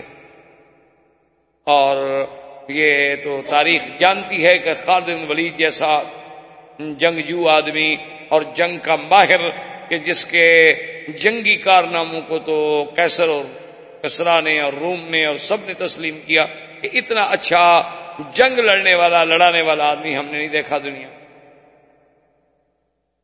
اب جناب مسلمانوں کی اور کفار کی حرب شروع۔ اچھا خدا کی قدرت دیکھیں کہ کافروں کا جب آدمی آیا پہلی پہلی مبارزت میں تو کافر کا آدمی مارا گیا۔ ان کا دوسرا آدمی آیا، وہ دوسرا بھی مارا گیا۔ تیسرا آدمی آیا، وہ تیسرا بھی مارا گیا۔ اب کافر گھبرا گئے پھر۔ کہ یہ کیا ہوگا یہ تو پھر ہمارے لیے یہاں بھی کوئی خاص ہماری اتنی قوت ہے، اتنی طاقت ہے۔ انہوں نے کہا کہ چلو ہم ایسا کرتے ہیں کہ ایک ہجوم کرتے ہیں۔ جب ان نے پہلا ہجوم کیا اور مسلمانوں نے جم کر مقابلہ کیا، ہجوم بھی شکست کھا گیا ان کا۔ حتیٰ کہ کیفیت یہ ہو گئی کہ کافروں نے بھاگنا شروع یعنی بالکل منتشر ہو گئے ان کا آپس میں ایک دوسرے سے لنک بھی نہیں رہا۔ یعنی پچاس آدمی یہاں سے آ رہے ہیں، تو دو سو آدمی ادھر سے آ رہا ہے، تو تین سو ادھر سے آ رہا ہے، تو سو ادھر سے آ رہا ہے۔ اور جو آ رہے ہیں مسلمان تیروں کی باڑ میں رکھ رہے ہیں، اور جو آتا ہے وہ گرتا جا رہا ہے۔ تو انہیں بھاگنا چاہیے اللہ کے قرآن میں جیسے غزوہ بدر کے بارے میں اللہ نے قرآن میں آیات نازل فرمائی ہیں۔ غزوہ عہد میں اس سے بھی زیادہ تفاصیل اللہ کے قرآن میں ایک ایک کلمے کی تفصیل موجود ہے۔ اور جس بندے کے سامنے سیرت رسول کا پہلو نہ ہو، وہ ان آیات قرآن کو سمجھ ہی نہیں سکتا۔ اب جب کافر بھاگنے لگے، منتشر ہونے لگے، ان کی قوت جو تھی وہ یعنی منتشر ہو گئی، طاقت ان کی ختم ہونے لگی۔ تو اب وہ جب دوڑے تو جو لوگ صحابہ اس درے پر پہرا دے رہے تھے، ان نے اپنے انچارج سے کہا، اپنے اس امیر سے کہا کہ دیکھیں، حضور پاک کا حکم تھا کہ ہم نے اس درے کو نہیں چھوڑنا، چاہے کوئی ہماری بوٹیاں بھی نوچ لے۔ تو سیدھی بات ہے کہ وہ تمہارا یہ تھا کہ جب جنگ ہو اب تو کافر سارے بھاگ رہے ہیں۔ وہ تو بھاگ گئے۔ تو ہم مال غنیمت میں بھی کیوں شریک نہ ہو جائیں؟ تو اس امیر نے کہا کہ نہیں۔ حضور کا حکم تھا کہ ہم نے اس درے کو نہیں چھوڑنا۔ لہذا تم ایسا نہ کرو۔ انہوں نے کہا، اللہ کے بندے، بات کو سمجھو۔ مقصد یہ تھا کہ جنگ میں جب تک خطرہ ہے، جب تک خوف ہے، کوئی آدمی تاکہ ادھر سے آ کر ہمیں ہم پر حملہ نہ کر دے۔ لیکن جب کافر جنگ ہار گئے، شکست کھا گئے دیکھا نہیں، وہ تو بھاگ رہے ہیں۔ انہوں نے کہا کہ نہیں، لیکن صحابہ نے بات نہ مانی، جس وجہ سے اللہ کی طرف سے یہ کتاب آئے کہ اللہ کے نبی کی نافرمانی۔ لیکن علماء نے بڑی ایک عجیب بات لکھی ہے۔ انہوں نے کہا کہ ابلیس نے آدم کے سجدے کے لیے نافرمانی کی۔ قیامت تک لانت کا مستحق بن گیا اور صحابہ نے صرف اپنے امیر کے حکم کی نافرمانی کی تو ستر صحابہ شہید ہو گئے اور ہم صبح سے لے کر شام تک نبی کی نافرمانیاں کرتے ہیں اور پھر ہمارا خیال یہ ہے کہ نہیں، ہم تو بڑے عاشق رسول ہیں اور ہم تو بالکل جنت کے ٹھیکیدار ہیں۔ جنت تو بنی ہمارے لیے۔ کبھی ہم نے بھی سوچا ہے کہ بھی ہماری تو ہر قدم پہ اسیاں ہیں۔ ہماری تو ہر قدم پہ نافرمانی ہے حضور پاک کی۔ ہمارے لباس میں، ہماری صورت میں، ہماری سیرت میں، ہمارے گھریلو ماحول میں، ہمارے بچوں میں، اٹھنے میں، بیٹھنے میں، تمام معاملات میں اللہ کلیل من عبادی شکور بہت کم بندے ہوں گے جو اللہ کی شریعت کے مطابق اپنی زندگی گزار رہے ہیں۔ جن کو اللہ نے نصیب کیا، پتہ نہیں کتنے۔ ایک پرسنٹ بھی شاید نہ ہوں۔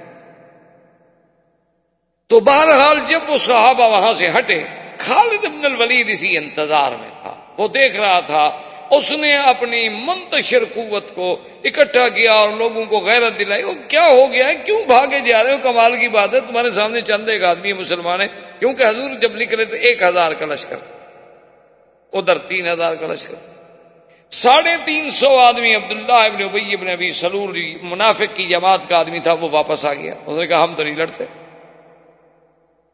نے کہا، کیوں؟ نے کہا بھی کتاب تھوڑی ہے. یہ تو کتاب نہیں۔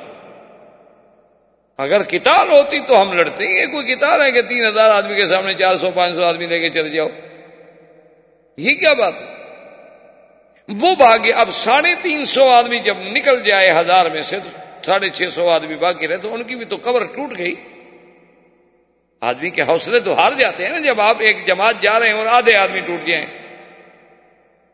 تو ایک تو مسلمانوں پر اس کا اثر تھا، دوسرا خادم نے ولید نے اپنی بکھری ہوئی قوت کو جمع کیا اور اسی طرح سے حملہ آور ہوا۔ وہ تو جب حملہ آور ہوا، مسلمان تو بےچارے گویا کہ یوں سمجھے نا کہ وہ تو انتظار میں پھر بیٹھے ہوئے تھے، کیونکہ وہ تو اپنی تلواریں پھینک چکے، ہر چیز ختم ہو گئی، وہ تو مال غنیمت جمع کر رہے ہیں بڑے آرام سے بھاگ رہے ہیں، دیکھ رہے ہیں وہ تو آیا، اس نے تلواروں پر رکھ لیا نا مسلمانوں کو۔ اللہ معاف کرے، اللہ معاف کرے کہ وقت فشل قتل فی المسلمین۔ مسلمانوں میں قتل ایسے ہو گیا کہ جیسے نعوذ باللہ اللہ پاک رحمت فرمائے کہ گاجر کٹتی ہے، مولی کٹتی ہے، مسلمان ایسے کٹ سرکار دو جہاں کو اتنی زبردست حملہ ہوا اور چوٹ لگی کہ یہ آپ نے خود پہنی ہوئی تھی، اس کی پوری ایک لوہے کی اپنی کیل جو تھی، وہ سر مبارک میں گھس گئی اور ایک کیل جو تھی، وہ رخسار مبارک میں گھس گئی اور آپ کے دندانے مبارک شہید ہو گئے اور ایک گڑا تھا جس میں سرکار دو جہاں گر گئے۔ اور کافروں نے پوری طاقت وہاں لگا دی۔ لیکن اللہ تبارک و تعالی نے جن کو توفیق بخشی تھی، صحابہ نے بھی پھر اپنی جان وہی لگا دی، حتیٰ کہ ابو طلحہ یعنی وہ صحابی ہیں کہ جنہوں نے حضور سرکار دو جہاں کو کافروں کے تیروں سے بچانے کے لیے یعنی اپنی ڈھال دی، ڈھال ٹوٹ گئی، ہاتھ دیا، اپنا بدن اوپر گرا دیا کہ میں چھل نہیں ہو سکتا ہوں، لیکن اللہ کے نبی تک اب میں کوئی تیر نہیں آنے دوں صحابہ جناب، ایک پہ ایک بیچارے گر رہے ہیں، لیکن حضور صلی اللہ علیہ وسلم کے تحفظ کے لیے صحابہ نے بھی جان کی بازی لگا دی۔ سیدنا ابو بکر، سیدنا عمر، سیدنا علی، سیدنا حمزہ، بڑے بڑے جنگجو صحابہ، حضرت سعد عبد الرحمان نوف سب نے پھر اپنا زور لگایا۔ کافروں کا وہاں سے زور ٹلا۔ اب وہ حضور کو لے کر سامنے پہاڑ چونکہ قریب تھا، چاہتے تھے کہ کسی طرح پہاڑ پہ ہم چڑھ جائیں، تاکہ ان سے دور تو ہو جائے نا، تاکہ کچھ حضور سانس تو لے سکیں۔ لیکن خون اتنی جاری تھا کہ خون بند نہیں ہوتا اور وہ جو کیل لگی تھی وہ نکل نہیں رہی۔ صحابہ گھبرا گئے کہ اتنے خون نکل جانے کے بعد کیا ہوگا۔ تو عبد الرحمان ابن عوف جو ہیں، انہوں نے آ کر زور لگایا، لیکن نہیں لگا۔ انہوں نے پھر اپنا دانت یعنی اپنے منہ سے دانتوں سے اس کیل کو پکڑا، کیونکہ تھوڑی سی ظاہر تھی۔ اس کیل کو پکڑا اور کھینچا، ان کے دانت ٹوٹ گئے، لیکن کیل پھر بھی نہیں نکلی۔ پھر عبد الرحمان ابن عوف نے دوسری جانب سے دوسری جانب سے دانتوں سے پکڑا اور زور لگایا تو کیل نکل آئی، لیکن اس کے نکلنے سے تو خون کے فوارے پھوٹ پڑے۔ اب صحابہ کوشش کر رہے ہیں خون بند نہیں ہوتا۔ سیدہ فاطمہ رضی اللہ تعالی عنہا قریب کے کیمپ میں تھی، انہیں اطلاع ملی۔ تو سیدہ فاطمہ الزہرا رضی اللہ تعالی عنہا کو اللہ نے پتہ نہیں کیسے عقل عطا فرمائی کہ انہوں نے اپنے گھر میں حسیر عربی میں حسیر ہم کہتے ہیں پرچا ہوتا ہے نا جی یہ کھجور کے جو پتے ہوتے ہیں ان سے بنایا جاتا ہے نیچے بچھانے کے لیے۔ آپ کی چٹائی ہیں جسے ہم کہتے ہیں، چٹائی۔ اردو میں چٹائی کہتے ہیں۔ عربی میں اس کو حسین۔ ہے تو انہوں نے فوری طور پر اس کو جلایا اور وہ ایک پرچا یعنی چٹائی جلنے میں کتنی دیر لگتی ہے، وہ تو ہوسی ایسی چیز ہے نا۔ تو جب جل کے وہ راکھ بنی تو وہ گرم گرم راکھ لے کر انہوں نے حضور کے زخم پہ رکھ بس وہ رکھنے کی دیر تھی، وہ جم گئی اور خون بند۔ اسی طرح حضور صلی اللہ علیہ وسلم کے رخسار مبارک کا خون بند ہوا اور دانت مبارک شہید ہو گئے۔ حضور صلی اللہ علیہ وسلم نے اپنے ہاتھوں پہ، اپنے کپڑے پہ اپنا خون روکا ہوا ہے اور حضور صلی اللہ علیہ وسلم نہیں فلاح قومن وہ قوم کیسے فلاح پاتی ہے جو اپنے اللہ کے نبی کے چہرے کو زخمی کر اب صحابہ نے زور لگایا کہ کسی طرح حضور صلی اللہ علیہ وسلم کو اس پہاڑ تک لے جائیں۔ حضور کو پہاڑ تک لے گئے۔ تو اسی دور میں ابئی ابن خلف، جو کافر تھا، بہت بڑا کافروں کا سردار تھا اور یہ دشمن تھا میرے بدنی پاک۔ یہ اپنے گھوڑے پہ آیا، اس کو پتا لگا کہ حضور صلی اللہ علیہ وسلم زخمی ہے اس نے اپنے ساتھیوں کو کہا کہ ادھر آؤ، اصل مقابلہ تو ہمارا اللہ کے نبی کے ساتھ ہے نا۔ اور یہ وہ بھائی اپنے خلف تھا کہ جب بھی حضور اس کے سامنے آتے تھے یہ بدبخت ہمیشہ کہتا تھا کہ انا اقتلو کا الحاظ الفرس۔ کہ محمد مصطفیٰ، یاد رکھنا، میں تمہیں قتل کروں گا اور اسی گھوڑے پر۔ اور حضور صلی اللہ علیہ وسلم نے ایک دفعہ غصے میں آ کے یہ بھی فرما دیا کہ بل انا اقتل تم نے مجھے کیا قتل کرنا ہے؟ میں تمہیں قتل حالانکہ حضور خود کسی کو قتل نہیں کرتے۔ یعنی اتنی رحمت و شفقت بری ہوئی تھی میرے آقا میں کہ حضور نے کبھی اپنے دشمنوں کو بھی قتل نہیں کیا۔ لیکن یہ بدبخت ایسا تھا، اس نے حضور کو اتنا ستایا کہ حضور پاک کو بھی کہنا پڑا، فرمایا، بل انا اختروں کا نہیں، میں تمہیں قتل کروں۔ تم مجھے کیا قتل تو یہ ابئی اپنے خلف جو تھا جی اسی گھوڑے پر پوری قوت کے ساتھ حملہ آور ہوا اور اس بدبخت نے اتنا وہ خود اور زرا اور لباس پہنا ہوا تھا کہ صحابہ کہتے ہیں کہ ماں سوائے اس تھوڑی سی گردن کے حصے کے اور کچھ ظاہر کہ خود یہاں تک آ گئی اور زرا یہاں سے شروع ہو جاتی تھی۔ صرف یہ ایک رقبہ کا حصہ ظاہر تھا اور پورے بدن میں کوئی جگہ خالی نہیں تھی۔ تو سب حیران ہیں۔ صحابہ اب آگے آنے لگے، حضور نے فرمایا اترکو اترکو ہولی چھوڑ دو، آنے دو بھیا نے کہا، حضور آپ زخمی ہیں۔ سرکار دو جہاں آپ تو کھڑے نہیں ہو رہے، کمزوری کی وجہ سے، اور وہ ظالم گھوڑے پر سوار ہیں۔ اور بڑا ظالم ہے، اور قاتل ہے، اور بڑا جنگجو ہے۔ حضور نے فرمایا اتر کو ہولی ہٹ جاؤ۔ حضور نے فرمایا، عمر، حاضر یا نے فرمایا، مجھے نیتا دو حضرت عمر کیا کرے؟ حضور کا حکم ہے؟ اللہ کے نبی کے حکم کو کوئی روک تو نہیں سکتا نا؟ جلدی سے نیزا دیا۔ تو صحابہ کہتے ہیں کہ حضور نے ایسے نیزا پکڑا اور نیزا پھینکا اس ظالم کی طرف۔ اچھا وہ نیزا بالکل ایسے تھوڑا سا اس کو ٹچ کر گیا۔ پورا لگا بھی نہیں۔ یعنی تھوڑا سا جیسے چمڑا اتر جاتا ہے نا، ایک معمولی سا جرو پیدا ہوتا ہے۔ اتنا لگا لیکن وہ اتنا ڈرا ہوا تھا نا کہ حضور نے کہا تھا نا کہ بل ارا تو کا وہ اسی ڈر میں اتنا خوفناک ہوا کہ بھاگا۔ اس کے جو ساتھی اس کے ساتھ وہ بھی بھاگے۔ الٹے پاؤں بھاگا اور جا کے جناب دور ماسکر ماسکر ماسکر الکفار، جہاں ان کا پورے لشکر کا پڑاؤ تھا، اس کے اندر جا کے وہ گھوڑے سے اترا اور رو رہا ہے اور چیخ رہا ہے، جانوروں کی طرح تو سارے کٹھے ہو گئے۔ کہا، کیا ہو گیا بھائی تمہیں؟ میں کہا، بھائی تمہیں کیا ہو گیا؟ انہوں نے کہا، مجھے نبی نے قتل کر دیا۔ زندہ بیٹھے ہو، کہاں قتل ہو گئے ہو؟ بد بخت سامنے تو بیٹھے ہو۔ لالا قتل نہیں رسول اللہ۔ نے کہا پاگل آدمی زندہ بیٹھے ہوئے ہو کیا ہے تمہیں؟ انہوں نے کہا دیکھو دیکھو نے کہا یہ کوئی شرم نہیں آتی یہ زخم ہے جیسے بندے مر جاتے ہیں۔ ایک خراش لگ گئی ہے لگ گئی بات ختم ہو گئی۔ اس نے کہا کہ نہیں جو نبی نے کہا ہے نا بس قتل نہیں محمد مجھے تو محمد بدی نے مار دیا۔ بس خدا کی قدرت ہے اس, اس یہی زخم ایسا اس کو لگا کہ وہ چند دنوں کے اندر اندر مر گیا۔ فقط رہو رسول اللہ اور اسی واقعے میں اب جناب مسلمانوں کی حزیمت کا تو یہ عالم تھا، اللہ تبارک و تعالی رحمت فرمائے کہ ستر صحابہ شہید ہو کافروں کے کل بائیس آدمی مارے گئے۔ صحابہ میں سے ستر شہید ہو گئے اور سیدنا حمزہ رضی اللہ تعالی انہو ام رسول اللہ حضور صلی اللہ علیہ وسلم کے چچا جو ہیں، تو ہندا وحشی کو لے کر آئی اور حضرت حمزہ کی لاش تلاش کی اور لاش تلاش کرنے کے بعد آپ کے کان کو کاٹا، آپ کے ناک مبارک کو کاٹا، آپ کے چہرے پہ زخم لگائے۔ آپ کے پیٹ کو چاک کیا اور اندر سے کب آپ کا جگر جو تھا وہ نکالا اور چبانے لگی کیونکہ اس نے قسم کھائی تھی کہ میں حمزہ کا جگر چبا کے کھاؤں گی کیونکہ انہوں نے ہی اتبا شہبا اس کے خامد کو اور باپ کو اور بھائی بیٹے کو مارا تھا جنگ بدر میں تو اس عورت کے اندر انتقام تھا قبائل کے لوگ تھے نا، سردار تو تھے لوگ، قوم تو تھی نا، یہ الگ بات ہے کہ کافر تھے، دشمن تھے۔ لیکن ان میں اپنی خو اور اپنے خون کا بدلہ اور اپنے بڑوں کا بدلہ لینے والی بات تو ان کے گھٹی میں پڑی ہوئی۔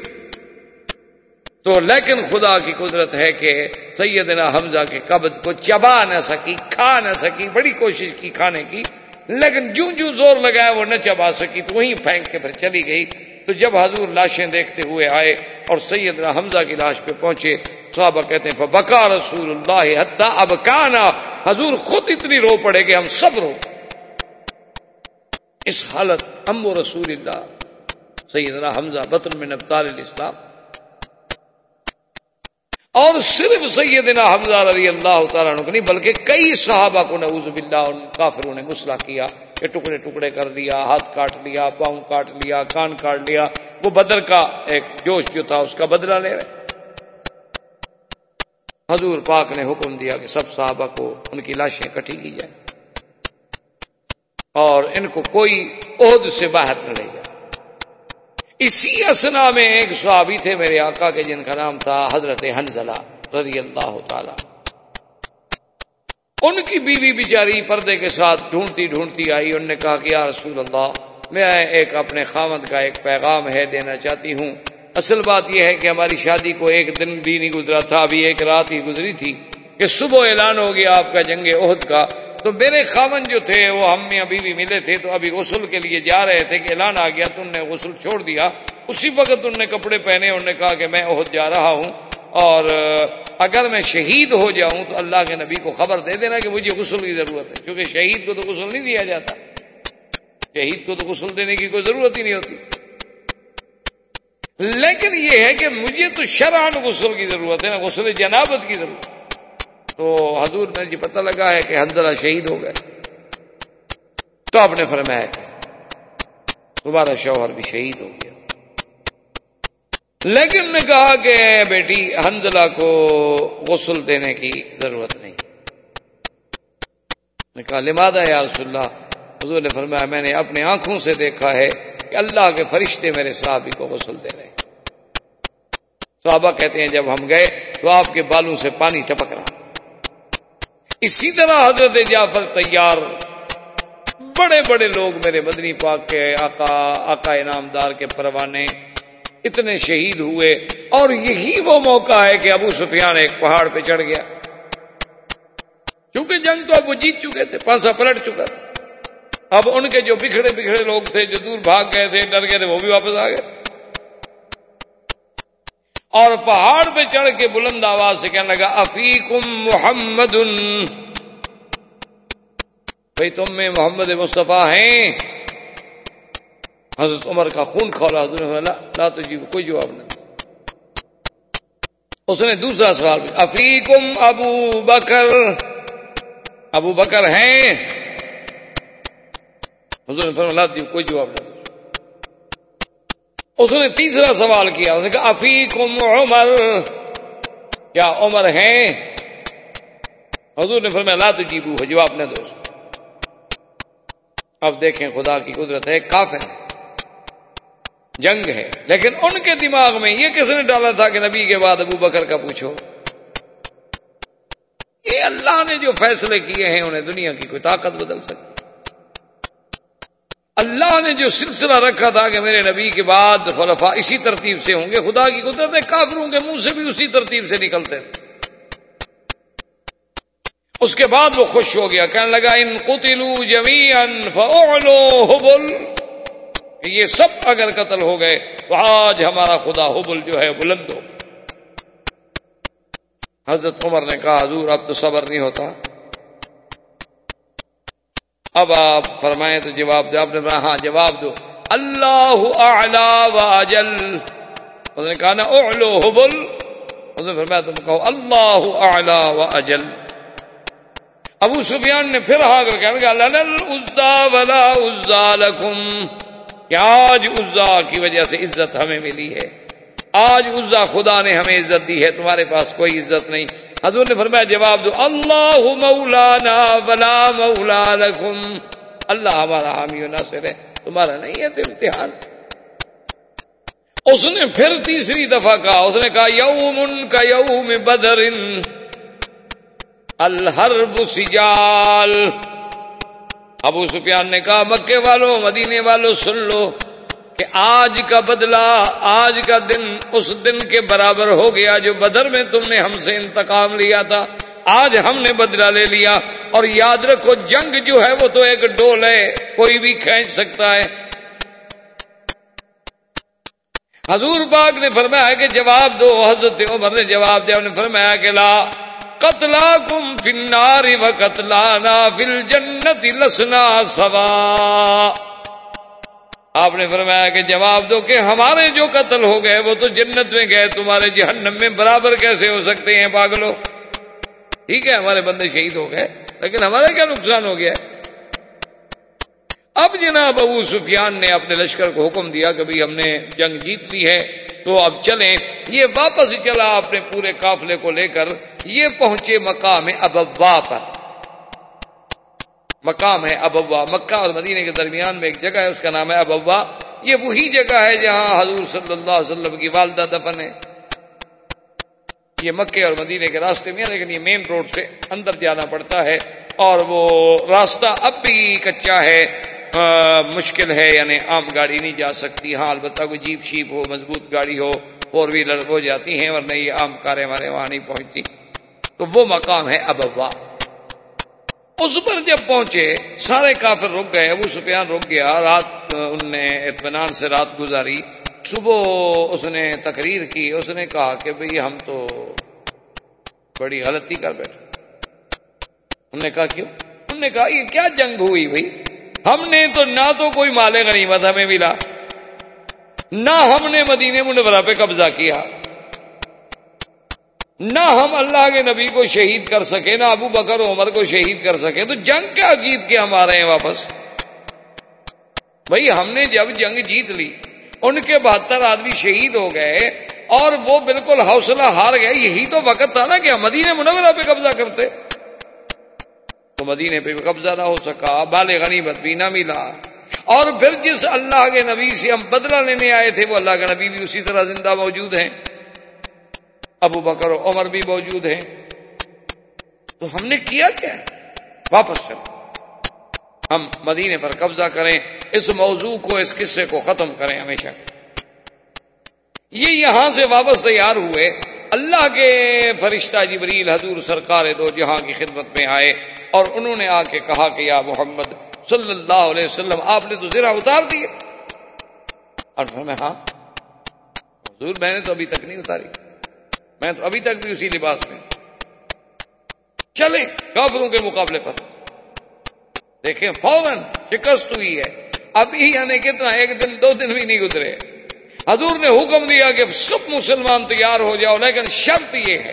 لا یشارکنا الا من شارک فی احد۔ اب ہمارے ساتھ جنگ کے لیے صرف وہ جائیں گے جو عہد میں ہمارے ساتھ تھے اور کوئی نہیں جائے گا۔ عبداللہ ابن ابی ابن سلول آیا، اس نے کہا کہ رسول اللہ میں بھی اب تین سو آدمی لے کے چلتا ہوں۔ میں بھی آپ کے ساتھ چلتا ہوں۔ نے نہیں، تم نے جب عہد میں ہمارا ساتھ چھوڑ دیا ہے، تو اب ہمیں تمہاری مدد کی ضرورت نہیں۔ صرف وہ جائیں گے اللہ دین اشارہ کوفی عہد، جنہوں نے عہد کے مارکے میں شرکت کی ہے، وہ جائیں۔ بس۔ حضور صلی اللہ علیہ وسلم کا قافلہ فوجیوں کا چلا، اور یہ چلتے ہوئے ہمارا الاسد ایک جگہ کا نام ہے یہ وہاں پہنچا وہاں آ کر حضور پاک نے کچھ قیام کیا تھا کہ کچھ سستا لیں، کچھ سانس لے لیں، اور اکثر تو زخمی تھے۔ کسی کا بڑا زخم تھا، کسی کا چھوٹا تھا، لیکن اکثر تو زخمی تھے۔ وہ سارے جنگی عہد تو بھی دو دن پہلے لڑے تھے۔ حضور صلی اللہ علیہ وسلم وہیں روکے تھے۔ ابو سفیان نے سوچا، اس کو خبر میں دی کہ خرج رسول اللہ سے حضور آ گئے۔ تو صحابہ کے ساتھ حضور تو پھر حملہ کر رہے ہیں۔ اس نے کہا، بھائی، یہ تو عجیب بات ہو گئی۔ یہ تو کمال ہو گیا کہ دو دن پہلے ان کو اتنی بڑی شکست ہوئی، اتنی بڑی حزیمت ہوئی اور دو دن کے بعد فوری طور پر وہ ہمارے تعاقب کے لیے تیار بھی ہو گئے۔ تو یہ مسئلہ بہت ہی کوئی خطرناک ہے۔ اور اب ہمارے لیے تو ایک اور موت ہو گئی کہ ہم کیا منہ لے کر مکے جائیں۔ لوگ تو کہیں گے وہ تو تمہارے پیچھے تھے، تم بھاگ آئے ہو۔ تو فرار بھی تو ہمارے مقدر میں لکھا گیا۔ نہ تو ہم مدینہ منورہ پہ قبضہ کر سکے، نہ سرکار دو جہاں کو شہید کر سکے، نہ ابو ابکر عمر کو شہید کر سکے۔ اور اب وہ تو مدینے سے نکل کر ہمارے تعاقب میں آ رہے اور ہم بھاگ رہے ہیں۔ تو ساری زندگی لوگ ہمیں تانا دیں گے کہ اچھے آدمی تھے، تین ہزار کا لشکر لے کے گئے اور بھاگ بھی تم آئے۔ اس نے ایک رجل، ایک آدمی تھا، بنو خزا کا خزا ہی اس کو بھیجا کہ تم جا کر کچھ ایسی کہانی بناؤ کہ مسلمانوں کے دل میں ایسا روپ پڑ جائے نا کہ بس وہ ڈر جائیں اور رک جائیں، ایسا نہ ہو کہ ہمارا تعاقب کرتے کرتے آ جائیں اور ہم مارے جائیں ہم تو گئے۔ بنو خدا ہی وہ گھوڑے پہ دوڑا اور آیا۔ حضور پاک صلی اللہ علیہ وسلم ہمراہ اور اسد میں ٹھہرے ہوئے تھے۔ تو ملا اور حضور نے فرمایا کہ کیا حال ہے قریش کا؟ انہوں نے کہا رسول اللہ، قریش تو بالکل بالکل تیار ہیں جنگ کے لیے اور اب تو اور ان کو بڑی کمک پہنچی ہے، احابی سے اور فلاں قبیلے سے اور فلاں قبیلے سے اور فلاں قبیلے سے۔ وہ تو عہد سے بھی زیادہ طاقت لے کے آ رہے ہیں۔ اس کو قرآن پاک نے اللہ نے قرآن میں فرا الذين قال لهم الناس ان الناس قد جمعوا لكم فاخشوهم۔ اللہ نے فرمایا کہ جب لوگوں نے آ کے خبر دی کہ دشمن تمہارے لیے بہت بڑا لشکر اب تیار کر چکا ہے، ڈرو۔ فزاد ایمانا۔ صحابہ کی یہ بات سن کر بجائے ڈرنے کے اور ایمان بڑھ گیا اور ان کی زبان سے نکلا کالو حسب اللہ ونعم الوکیل احباب کرام، اس کے بعد اب آپ اس مبارک سلسلے کی سی ڈی نمبر انیس سماعت فرمائیں۔